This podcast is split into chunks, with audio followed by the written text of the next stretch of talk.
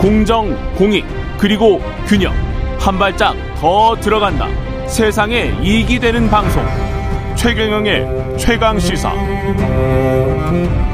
네, 이번에는 민주당 김영배 의원 연결해 보겠습니다. 안녕하십니까? 네, 안녕하세요. 예, 김영배입니다. 두, 예, 두 분 다 외통이어서 지금 말씀 잘 들으셨죠? 유상현 의원. 네 네. 예, 비슷하게 질문 순서를 하겠습니다. 윤 대통령의, 윤석열 대통령의 유엔 총회 연설은 어떻게 들으셨는지요? 예, 보니까 골자가 국제적 연대를 통해서 어, 세계적인 위기를 극복하고 어, 거기에 대한민국이 책임을 다하겠다 뭐 이런 이제 말씀 같아요. 예. 어 근데 이제 자유와 연대 말씀을 많이 하시면서 탈탄소 그다음에 감염병 대응 이렇게 이제 어 국제 사회의 주요 과제를 열거를 하셨더라고요. 예. 근데 이게 이제 우리나라 현실을 구하는 매우 동떨어진 말씀 같아서 굉장히 안타깝고 예. 안고 빠진 찐빵이다 이런 생각이 들었어요. 왜냐하면 음. 이게 이제 감염병도 전 정부가 한 것에 대해서는 수사를 하겠다고 하고요. 탈탄소 같은 경우만 해도 세계적으로 지금 기후 위기에 굉장히 중요한 아리백 등을 비롯- 비롯한 현안들이 많은데 예. 어, 태양광 비리 수사를 한다는 그런 이제 어 이제 상황이기도 하고 또 하나는 이제 그 우리 에너지 정책 관련해서 보면은 이 신재생 에너지를 대폭 감축하는 늘려야 되는데 오히려 감축하는 이런 정책을 쓴단 말입니다. 그래서 국내 정책과는 매우 동떨어진 말씀을 유엔에서 연설을 하시는 걸 보고 조금 굉장히 공허한 연설이다 이런 생각이 예, 아, 들었습니다. 신재생 에너지를 감축한다는 게 정부 안에 나온 게 있습니까? 윤석열 대통령 이후에? 지금 정부가 에너지 그 기본 계획과 관련해서 논의를 하면서 발표를 했거든요. 예. 그래서 장기적으로 보면은 어 정부 목표를 어 이제 원전 비중을 많이 높이고 신재생 에너지는 어이 신재생 에너지를 확대하는 계획을 어 줄인 거죠. 아, 확대하는 기획을 예. 그 증가율을 줄인 그렇습니다. 거네요. 예. 그, 이, 이 문제는 이제 우리 기업에게도 매우 중요한 현안인데요. 얼마 전에 삼성전자가 아리백에 동참하겠다고 전격적으로 적으로 선언을 하면서 예. 어, 윤석열 정부에 대해서 굉장히 좀 비판적인 목소리를 냈거든요. 그뭐 왜 그러냐면은 음. 현재 있는 우리나라 신재생 에너지의 총 생산량이 삼성이 쓸 써야 되는 총량보다도 조금 적습니다. 아. 그러다 보니까 이제 애플이나 이런 세계적 기업들은 앞으로 신재생 에너지로 생산된 제품만 납품받겠다고 하지 않습니까? 그렇죠. 그게 아리백이거든요. 예. 근데 이제 삼성전자 말고도 우리나라에는 SK나 뭐 현대자동차나 다 글로벌. 기업들이 많은데 그 기업들 같은 경우는 이제 우리 국내에서 신재생 에너지가 더 확대가 안 되면 음. 이제 수출길이 막히게 되는 상황이 돼요. 쉽게 말해서 기업이 그러네요. 이제 문을 닫아야 되는 상황이고 그렇지 않다면 외국으로 나가야 되는 상황입니다. 현대모비스나 삼성전기처럼 부품 조달하는 기업들은 애로가 굉장히 크겠습니다. 예, 그렇습니다. 그렇다 예. 보니까 이게 기업의 생존과 관련돼 있고 국가의 생존에 직결되는 그런 중요한 국가 정책인데 어 오히려 국내에서는 그런 세계적인 추세와 역행하는 음. 그런 이제 정책을 이제 쓰면서 유엔에 가셔서는 탈탄소의 과제가 세계적인 그런 이제 이 우리 인류 전체의 과제다 이렇게 말씀하시는 거는 굉장히 모순된 모습이고요. 예. 그 더더욱 이제 좀 앞으로 지금 저 시간이 한 9분밖에 안 남았어요. 예. 네네. 정상회담 관련한 이야기 IRA 지금 저 전기차 보조금 차별 문제 네네 예, 이것도 저 윤상현 의원에게 여쭤봤기 때문에 비슷한 말씀을 좀 해주, 그 관련해서 비슷한 질문을 드려야 되거든요. 그 IRA 같은 예. 경우가 이제 지금 한미 정상회담에서 우리 정부의 가장 큰 과제라고 봐야죠. 예. 그래서 현재 이제 IRA 관련해서 미국에서 어 이제 우리나라가 전기자동차 공장을 미국에 짓게 되는 연도가 2025년도까지라고 봐야 되니까요. 음. 그, 기- 그 동안에 어, 전기차 보조금을 못 못. 받는 문제가 지금 발생하니까 우리 현대자동차를 비롯해서 굉장히 큰 문제가 생긴 것이죠. 예. 그런데 윤석열 정부는 5월 달에 한미 정상회담을 했고 이번에도 한미 정상을 하- 회담을 하는데 그 중간에 어디에도 한 번도 이걸 의제로 해서 사실은 어, 미국과 협상을 하지 않았습니다. 음. 그래서 이번에는 반드시 이 문제에 대해서는 성과가 나와야 된다고 말씀을 드리고요. 예. 또 하나가 환율 문제가 걱정입니다. 그렇죠. 지금 1,400원 가까이 되는데 한미 통화 수합 수합에 대해서도 어 이번에는 좀 진전된 결과가 있어야만 어, 제2의 외환 위기를 걱정하는 일이 없지 않을까 어, 그런 이제 생각을 하고 있습니다. 아까 윤석열 의원은 둘 다 뭐 이야기는 해볼 거는 같은데 그런데 응답은 그렇게 기대를 못 하는 것 같은 여당 의원도 그런 이야기를 하던데요. 어떻게 보십니까? 그러니까 지금 이제 윤석열 정부가 가치 외교, 동맹 외교를 강조하고 계시잖아요. 그렇죠. 예. 그런데 정작 미국으로부터는 사실 뺨 맞는 거 아니냐. 음.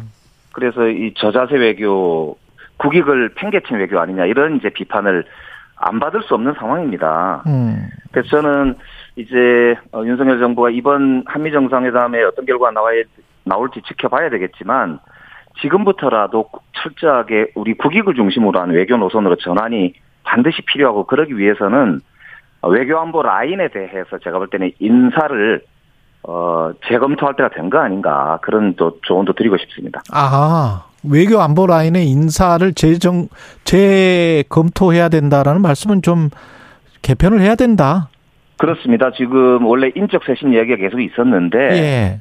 대통령실의 고위급은 전혀 바뀌지 않았거든요. 음. 그리고 지금 일본과의 정상회담 논란과 관련해서도 어 안보실의 차장이 먼저 한일 정상회담이 합의됐다 이렇게 발표를 예. 성급하게 하면서 오히려 문제가 커졌거든요. 아. 일본 지금 기시다 총리도 지지율이 20, 20%대로 폭락이 된 상태고 윤석열 정부도 마찬가지이지만 그러다 보니까 지지율이 낮은 정, 정상들끼리 회담을 준비하는 게 굉장히 서로 보니까 눈치를 보는 것 같은데요. 국내에서 부담되는군요, 둘 다.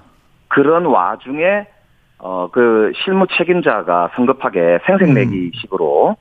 그렇게 어, 하는 모습들이 아마추어리즘의 극치거든요. 그렇기 때문에 음. 어, 이런 국제관계나 외교 관계에서는 어, 아주 준비된 그런 이제 책임자가 반드시 필요하다고 보고요. 그런 음. 면에서 어, 지금 이제 현안이 되고 있는 IRA라든지 통화 수합, 그 다음에 한일 간의 이제 징, 징용 어, 그렇죠. 배상 문제 네. 등의 현안을 어, 능력 있게 해결할 수 있는 그런 진용을 반드시 갖추는 게 필요하다. 예. 어, 그걸 꼭 말씀드리고 싶습니다. 당장은 일본과의 정상회담 개최마저도 지금 난망인데 어떻게 보십니까? 만약에 된다면?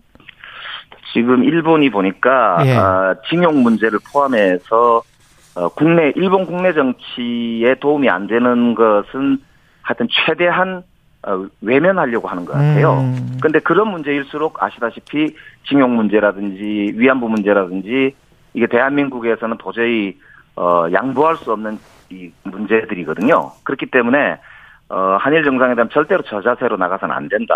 예. 아, 그런 점에서 볼 때는 저는 어, 이, 이 이번 한일 정상회담 준비 과정이 매우 국민적으로도 중요한 어, 그런 어, 관전 포인트다 이렇게 생각합니다. 예, 질문 두 개 남았습니다. 아까 윤상현 의원이 문재인 대통령 대북 정책 정치적 쇼였다. 자기도 똑같이 생각한다. 이렇게 이야기를 했어요. 지금 윤석열 대통령의 어 이번 유엔 기조연설 내용 자체가 연대를 강조하고 있지 않습니까? 예. 그 남북 간의 연합과 연대를 뺀 상태에서 연대를 말씀하시는기 때문에 공허하다고 아까 말씀을 드린 음. 것이거든요. 사실 한반도의 문제는 어, 이 우리 민족 전체의 문제이기도 하고 대한민국의 생존과 관련돼 있는 문제잖아요. 예. 그런데 그 남북 정상회담을 한 것을 정치 쇼라고 한다면 트럼프 대통령도 어 남북미 미가 같이 정상회담을 한 바가 있는데 그렇죠. 네. 그러면 미국도 정치 쇼에 동참을 한 것인가? 음. 그 그런 점에서 보면 그러면 한미 정상회담을 가시는 와중에 그 전임 대통령인 문재인 대통령도 정치 쇼를 했었고 트럼프 대통령도 그러면은 정치 쇼를 했었다고 미국 정상에 대해서 비판한 격이 되는데 이거는 매우 부적절한 저는 발언이고 일종의 음. 스스로 협상력을 떨어뜨리는 자해 행위 아니냐. 예. 그래서 저는 어 이거는 윤석열 대통령의 외교 인식에 매우 문제가 있다 이렇게 생각해요. 그래서 어 우선 참모진부터 저는 개편해야 된다는 말씀을 아까 그래서 드린 것이고요. 다시 한번 예. 어 이제 이 남북 간의 문제라든지 한반도 전체의 이런 국익과 관련돼 있는 문제는 이제는 음. 초당적으로 좀 했으면 좋겠어요. 역대로 볼때 7사 남북 공동성명을 했던 박정희 대통령 이후로 역대 정부가 그런 남북 간의 합의에 대해서는 다 존중하고 지킨다는 걸 원칙으로 하고 있었지 않습니까? 예. 그런데 윤석열 정부가 지금 어 바로 전임 정부가 이루었던 이런 남북 정상회담의 성과를 정치 쇼라고 이 폄훼하는 거는 국익에도 도움이 안 되고 윤석열 정부에게도 저는 협상력을 떨어뜨리는 어 그런 이제 스스로의 무장해제 자해 행위밖에 안 되거든요. 그래서 이거는 자제하시는 게 옳- 옳겠다. 저는 유- 그런 생각을 하고 있습니다. 윤상현 의원은 한덕수 총리가 신문 보고 알았다 이게 한 두 번 이야기한 거잖아요 대정부 질문에서 예 아, 영빈관 참 한심한 일 아닙니까? 사실 그 네. 대통령실의 영빈관을 신축하는 문제는 예 어, 지금 대통령실 이전 문제가 국내에서 최고의 화- 화두로 떠올라 있는 쟁점인데요. 음. 그, 그, 그것도 900억 가까이 들어가는 영빈관 신축 문제를 총리가 전혀 모르는 상태에서 예산이 책정이 되고 그게 국무회의를 통과했다는 거는 그, 그 국무회의를 주재한 게 한덕수 총리거든요. 어. 이게 도저히 어떻게 지금 도, 대체 대통령실과 국정이 운영되고 있는 것인지 이해할 수 없고 저는 심지어는 이게 대통령께서 취- 취소 지시를 하셨다는데 그 과정도 굉장히 의문이에요. 왜냐하면 네. 보통 영빈관에 대해서 이렇게 어 신축 예산을 바로 880억 가까이를 책정을 할 정도면 대통령께서 지시를 했거나 정확하게 아셨을 텐데 음. 이게 논란이 되고 이틀 만에 취소 지시를 하셨거든요. 예. 그걸 봤을 때 저는 오히려 대통령이 이건 처음부터 내용을 잘 모르셨던 거 아닌가 이런 어제 저 질의도 한 바 있습니다만 그런 의심이 들 정도에 도대체 누가 영빈관 예산을 이렇게 끼워 넣기 식으로 넣었는지 이거는 반드시 확인해 봐야 될 문제이고요. 예. 대통령실 어, 이 운영 체계가 지금 매우 비체계적이고 음. 그리고 이 소위 사유화되어 있지 않느냐 이런 어, 아마추어적인 모습이 계속 보이고 있어서 정말 안타깝습니다. 예. 여기까지 듣겠습니다. 김영배 네. 더불어민주당 의원이었습니다. 고맙습니다. 고맙습니다.